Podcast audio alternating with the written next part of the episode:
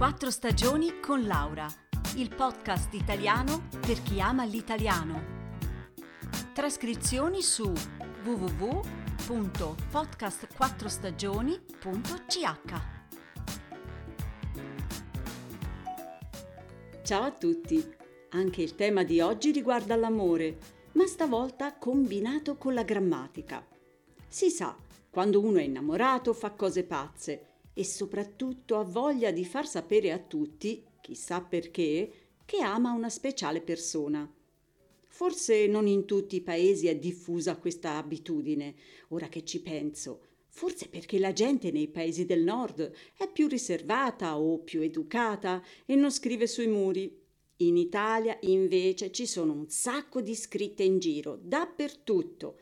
Ti amo qui, ti amo là, una mania collettiva veramente un popolo di innamorati grafomani che scrive su tutti i posti possibili, senza rispetto. Sui muri dei palazzi, delle scuole, sulle panchine, sugli autobus, perfino sulle banconote. E la cosa curiosa è che spesso si nota una mancanza di rispetto anche per la grammatica. Qualcuno sul web si è divertito a raccogliere una serie di scritte molto sgrammaticate, buffissime Qualche esempio? Il verbo avere è quasi sempre senza H. Io ho, tu hai, lui ha. Santo cielo, va bene essere innamorati, ma perché dimenticare la povera H?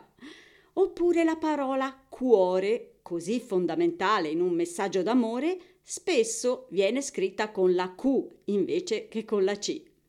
Poi ci sono un sacco di apostrofi messi a caso. Ad esempio, S apostrofo an Valentino. Non parliamo poi dei verbi condizionale al posto del congiuntivo. Se non ti avrei conosciuta, avrei fatto il giro del mondo per trovarti. Altri esempi. Che significa la parola ti amo? Oppure sei il mio unico pensiero. Mm, insomma, errori che normalmente si fanno nelle prime classi della scuola elementare. Da qui partono due mie brevi e semplici riflessioni.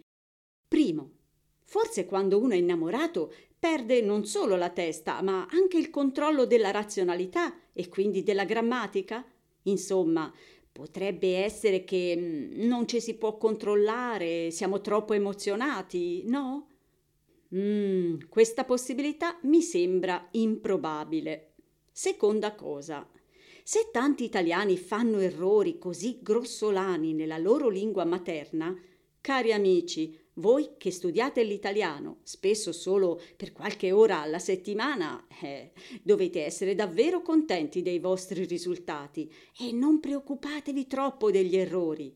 Vedete, in fondo i sentimenti e le emozioni e anche la voglia di comunicare sono la cosa più importante. In ogni caso, insieme alla trascrizione di questo episodio, trovate un esercizio con tante frasi d'amore sbagliate, prese dai graffiti e che voi dovrete correggere. Buon divertimento, un saluto da Laura e a presto!